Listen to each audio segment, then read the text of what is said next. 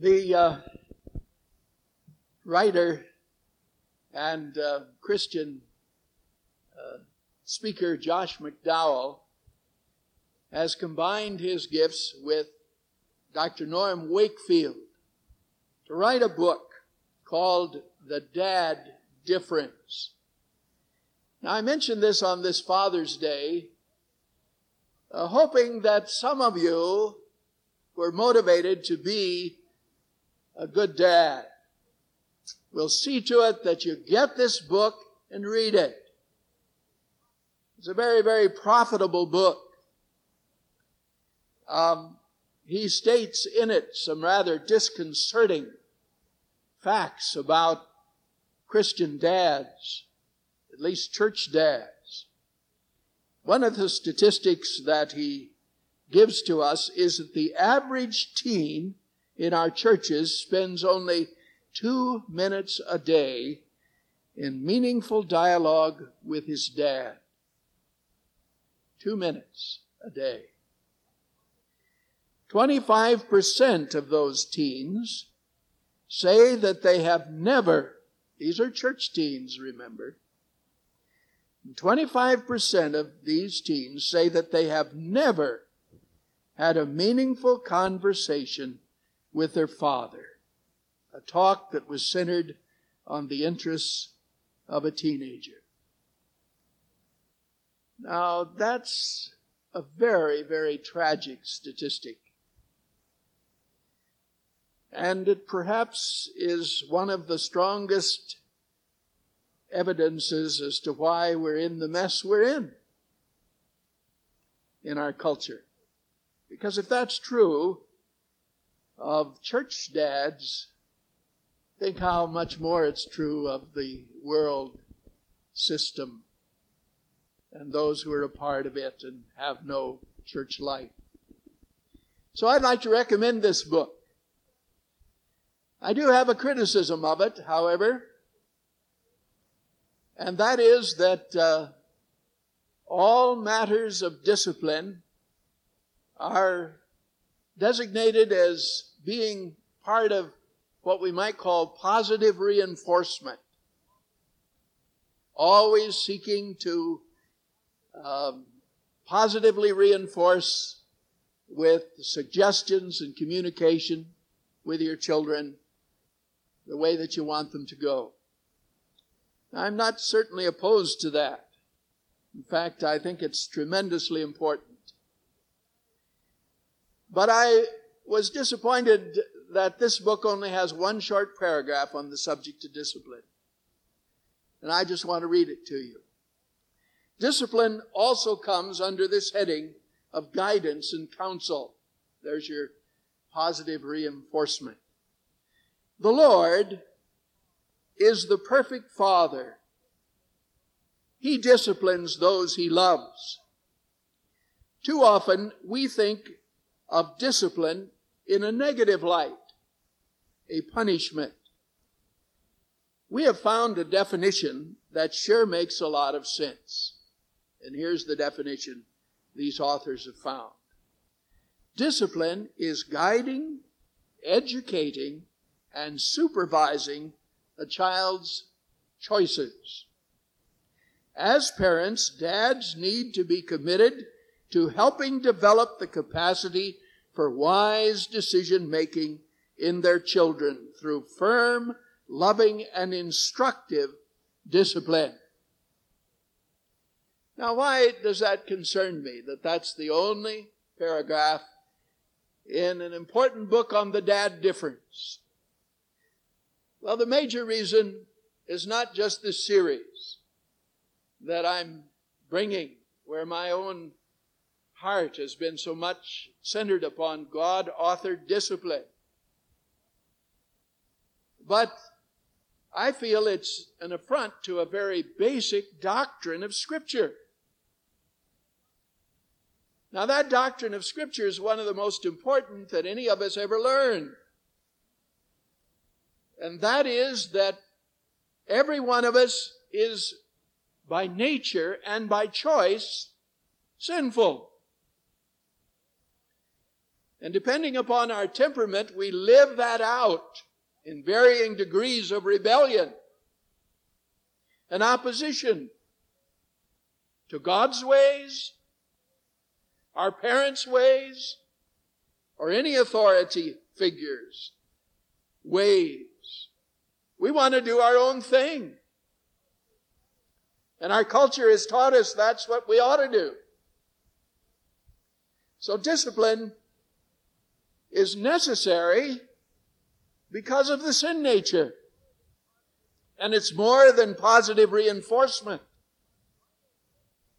It's vital that a, that a dad knows and understands that at times his child can be rebelliously wicked. I know that's a hard thing to admit, but it's true.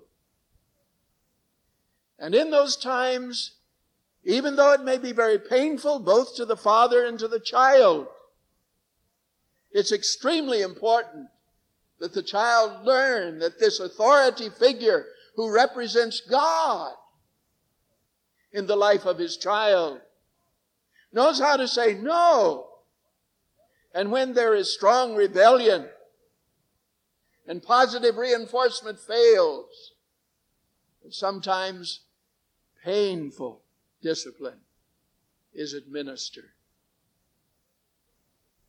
As I read this book, I couldn't help but ask myself, why would such outstanding authors neglect the subject of firm corrective discipline? I believe it's because they're fearful of, of the fact that in our culture, one of our most prevailing problems is child abuse. And many of us right here have had experience with parents who disciplined us. That our experience bordered on child abuse. And please know I'm not in any way supporting that kind of discipline. In fact, that's the whole purpose of this series is to somehow try to give us a biblical perspective of how to do it and of being very serious about doing it God's way. So, in this last message that I'm to bring, I want to give you rather quickly some 14, in fact, different points on some of the practical aspects of carrying out biblical discipline. Now you should have your outline. It's Bill Gothard's outline that I brought home from the uh, pastor's seminar. And um, I commend it for your careful keeping and studying it. And perhaps uh, having it apart. By the way, we'll have these available uh, with the tape series so that uh, if you have failed to pick yours up or you've lost it, you'll be able to fill it in again in the tape series. We dealt last week with the consequences for disobedience. And we talked about after the first offense last Sunday night, and I just mentioned get alone with your child, clarify the instructions, convey grief for disobedience, and with eye to eye contact. Discipline is to be powerful communication and it needs to be very personal. Number four, give only one warning before administering the defined discipline. And the final one, be prepared to follow through on biblical discipline. But uh, you know and I know that discipline requires more than one go round. In fact, uh, it's very important that you be consistent and that you be always at it. That it's a part of your life. And so there are going to be some second and third and perhaps even more times when you need to administer discipline over the same matter. Now, hopefully, the first time will correct it. But uh, you know that the temperament of the child often makes that uh, not so. But let me suggest some important things. And you'll want to fill in the blanks of your outline on these last 14 points. First of all, in subsequent offenses to the first one, act immediately after you hear about the offense. And that's so important. Don't say when you learn about some offense of your child, well, it happened two weeks ago or three weeks ago or even longer than that. So I guess I'll just let it pass. The moment you do that, you communicate to your child that uh, discipline's not really important. And if he can just hide it from you long enough, he'll get away with it. One of the important principles of discipline is when you hear about it, an offense, correct it immediately. I mean by that as soon as it's possible. Can't always do it immediately. But in any kind of discipline, that's important. I remember a number of years ago having to correct a staff person for a rather serious problem that had happened several weeks before the time that I heard about it. But when I heard about it, immediately, I set up an appointment with that staff person and administered the discipline which I was responsible to administer. And a great lesson was learned a drawing together upon important issues of the staff. So that's so important to be sure to follow through immediately. The second thing, bind Satan before entering into a discipline confrontation. That again is a very vital responsibility of a parent. If there's any time when the devil and his kingdom of darkness will try to intrude into the life of your child and build barriers and walls between you and your child, it's when you're administering discipline, which is so much like what God does to us. Satan hates that. He wants it to go bad. And because of the fact that as believers we're united with Christ, God has given us authority over darkness to bind the enemy, forbidding him to intrude into the life of your child. And we're responsible to be protectors of our children, but never more than when we're going to discipline them. I remember a number of years ago talking to a man uh, who had some real problems in his life that he was seeking to correct. And we got to talking about his childhood and about his discipline from his parents. And he shared with me how that, that uh, when his parents would discipline him, that rage would be in his heart and cursing toward his parents and even plotting of how he was going to get even even though on his face none of that was showing. That's what was going on inside. And where was that coming from?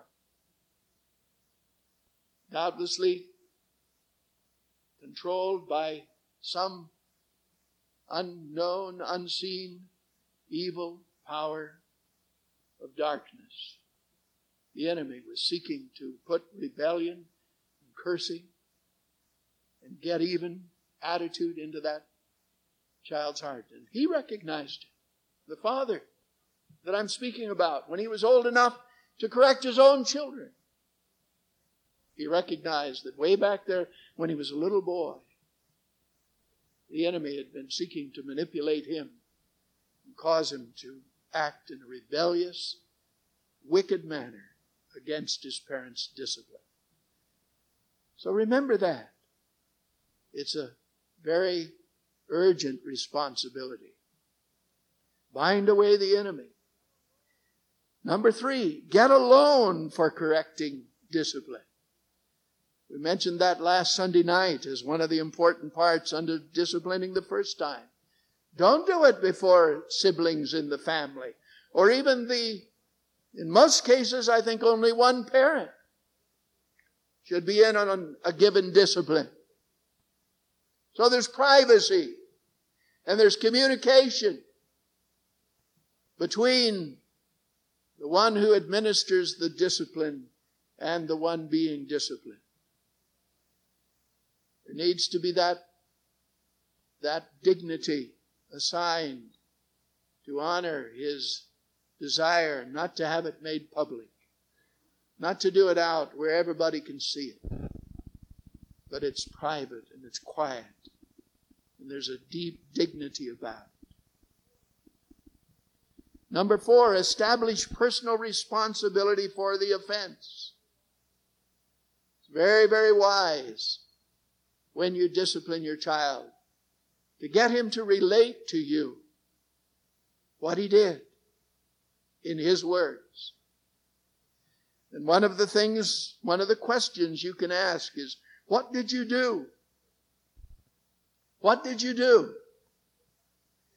so that he begins to give back to you his sin in his own understanding, in his own words. Very important to establish personal responsibility. And the next one is tied in with that. Respect the appeal of his conscience. Now, our conscience is one of those beautiful God given parts of our person that needs to be honored and respected and understood as deeply as we can. Now, most of us know that the conscience never tells you what is right and what is wrong. That depends upon your teaching. Your conscience only tells you that it's always right to do right and it's wrong to do wrong. So the conscience must be honored. And how do you do that? Well, let me read to you from Romans chapter 2 and verse 15 this statement about conscience. Since they show that the requirements of the law are written on their hearts, their consciences also being witness, and their thoughts now accusing, now even defending them. Take advantage of this wonderful ingredient God has invested in your child called his conscience and appeal to his conscience. Now, how do you do that? Well, again, some practical questions, such as after he's related what he did, then ask him, was that fair? Was that honest? Was that kind? So that his conscience begins to work. Did that honor God? And you let that important investment of God in your child be alerted, sensitized, deepened.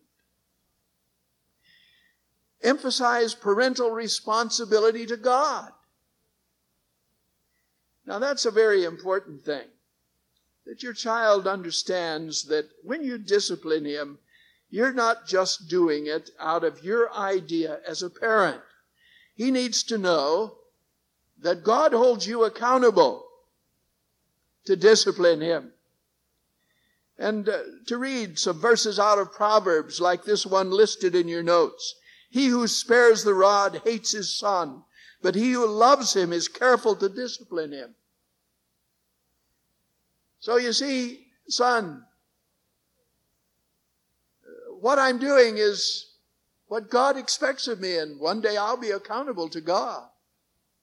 Whether I did it well, whether I was faithful. You'll be responsible how you responded, but I'm responsible to discipline according to God's pattern, God's plan. Number seven, reflect grief, not anger. Now that's such an important part of discipline. That you not discipline in anger. If you do, as we're going to study just in a moment, you wound your child's spirit. And you actually may stiffen his will to resist you. And so you want to communicate not anger. I think it's so wonderful to know that God never disciplines Christians in anger. That all took place at Calvary. Oftentimes you'll hear Christians say when they're going through some tough and hard times, well, God must be angry at me. It always makes me wince a little when I hear that. And if I'm in a situation where I can uh, speak to it without offending them or uh, getting alone with them perhaps later, I always point out that God's not angry with a Christian when you undergo pain. Just the opposite is true. God is loving you. Whom the Lord loves, He disciplines. And parents need to remember that's the way we're to do it. Like God does it. With love, not anger. It's proper to reflect grief. That it wounds you. I shared with you already in this series the time my father gave me my last spanking. And I was 11 or 12 years of age. And uh, I was uh, letting it be known that I was not enjoying it. But the thing that meant the most to me was when I looked at my dad. I'll never forget the tears coming out of his eyes. And his grief over having to discipline his son was bringing him deep hurt. And that did more for me than the spanking. Also, win over his will without breaking the spirit. Bill Gothard makes a great deal of this in his basic seminars. How important it is that when you discipline your children, you don't harm their spirit you break their will. Bring their will to the place where they're willing to submit it to you. Now, what do you need to be careful about?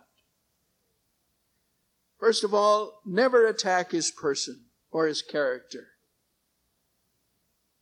Never say things like, you're no good. Or why can't you be like your brother? Or why can't you be like your sister? Or what a dumb, ugly kid you are. Now, when you say things like that, and some of you here grew up under that kind of discipline, and it wounded you deeply. And when you've been wounded like that, oftentimes when you become a disciplinarian, you pull the same kind of mistake. And when you do that, you wound your child's spirit. And Soon he begins to think he's no good. He's not really, as the scripture teaches, one who's of infant value to God, who's made in the likeness and image of God, and one that God loves unconditionally. But he begins to feel worthless, unloved, and he begins to live out his wounded spirit in his rebellion. Hebrews 2:15 speaks about the seriousness of that problem in these words uh, where Hebrews 12:15 I'm sorry. See to it that no one misses the grace of God that no bitter root grows up to cause trouble and defile many. Bitterness is always a sign of a wounded spirit And uh, we're responsible to be careful not to do that. Number nine, know the causes behind breaking a child's spirit. And a few are listed anger, we've already touched on, inconsistency. Don't fall into that trap of one time letting it pass without scarcely a notice, and the next time, severe discipline.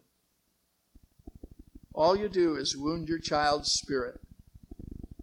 He never knows where he stands with you. Injustices, broken promises.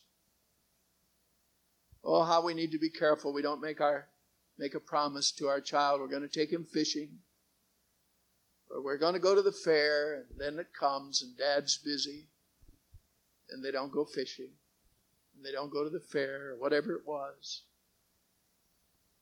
and you've wounded your child's spirit. And then I've listed never asking your child for forgiveness. That's so tragic that you can go through, or your child can go through, the whole gamut of living in your home as your little child, your teenager, your young person, and never have dad say, son or daughter, I really blew it. I'm so sorry I lost my temper. Or, son, I really need to ask you to forgive me for forgetting about our fishing trip. We wound spirits when we do that, and that's a crushing thing very harmful thing. Number 10, crying is God's remedy for clearing the conscience. Have you ever heard a parent, or maybe you've said it? You don't quit crying, I'll give you some more. When you do that, you have, you have failed to recognize tears are God's way of helping a child clear his conscience. And never interfere with tears. Let them flow. Encourage it. See it as something that's desirable, not something that's harmful. Here are some signs of willfulness that indicate that the discipline has not been effective. Temper tantrums refusal to cry. You ever had a child when you disciplined him, he just bit his lip, refused to give you the satisfaction that he was going to cry? There are problems present when that happens. Threats or acts of retaliation, bitter resentment. Now that ought to wound you when your child acts that way, but don't press it too hard at any given time. Don't feel you have to bring that child into total submission every time you discipline him. If you notice those things, you better resort back to prayer and waiting. Psalm 27 says, Wait for the Lord, be strong and take heart. Wait for the Lord. Give God an opportunity to work through your discipline in the life of your child. Also, under that, tears of remorse only. Sometimes tears come and they're only tears because it got caught or because the discipline was administered. We want to see tears of repentance where the child recognizes that he's offended God by his disobedience as well as offending his parent. And if you doubt the difference between that, compare the repentance of Peter as over against that of Judas. One was remorse, the other was repentance. In difficult cases, continue to express your grief. Pray much for the corrective process and ask the Lord to give insight to the child and to you. That's so important. Wait. Pray. Don't uh, feel that all of the discipline has to accomplish its purpose in every single situation. Sometimes you may even sense that it has failed. Take into consideration the temperament of the child. What works in one child's life may not work at all in the other child's life. And that recognition can be very helpful in guiding you, giving you insight as to how to discipline each child in the uniqueness of its temperament and his personality. And then here's another important one under this difficult case situation. Examine your life to make sure you're not showing similar response to God's reproofs. You see, you can be administering discipline while you're rejecting God's discipline. You're not responding to it in your own life. And sometimes the Lord may seek to correct you by making your discipline role in the life of your child difficult. So it's important to look at what God is doing in your own life. Give comfort after repentance. How important that is. That's the way God does for you and me. Afterward, it yields the peaceable fruit of righteousness unto those of us who are exercised by God's discipline. God always rewards, God encourages, and so use words, affectionate touch, and forgiving understanding of your child after discipline has accomplished its purpose in your life, child's life. And then finally, encourage accountability by proper restitution. I mentioned the boys in the neighborhood who broke one of our windows here and came in immediately and reported it to our administrative secretary.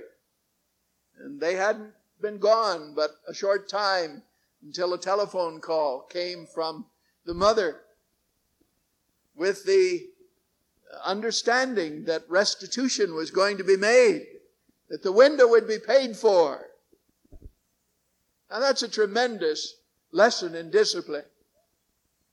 And I'd like to know that family better because good discipline is going on there. I'll never forget when I was a boy. Uh, my father had instructed us not to throw the ball up on the roof because he was fearful that not only might it have harmful effect upon the roof, but uh, it we might miss and hit a window.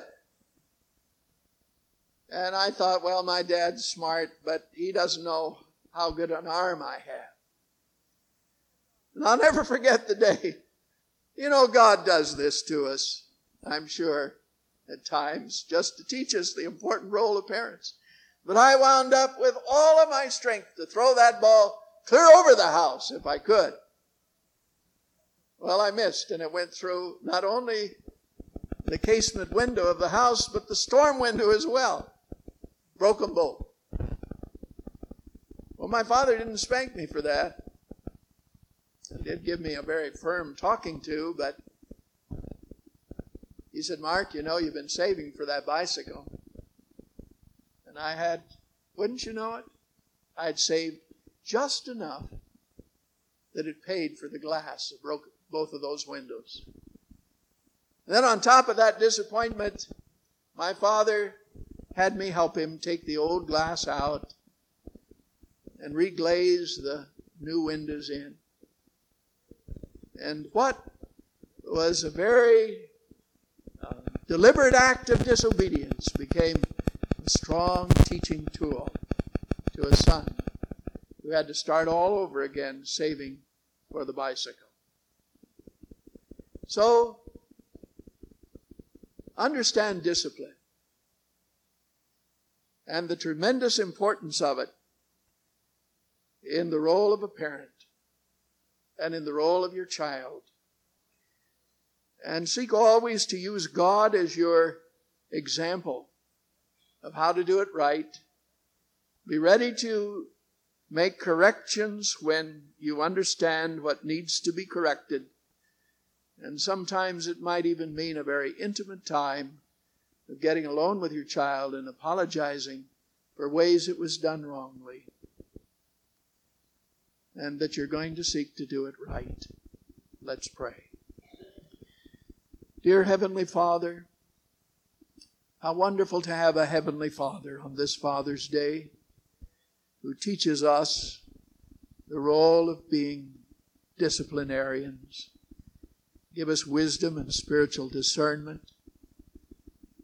We would ask you, loving Heavenly Father, to use this series in the families here, a part of our own church, to great advantage and profit. Help children to respond to discipline well, and parents to administer it well. Through Christ our Lord, we pray. Amen.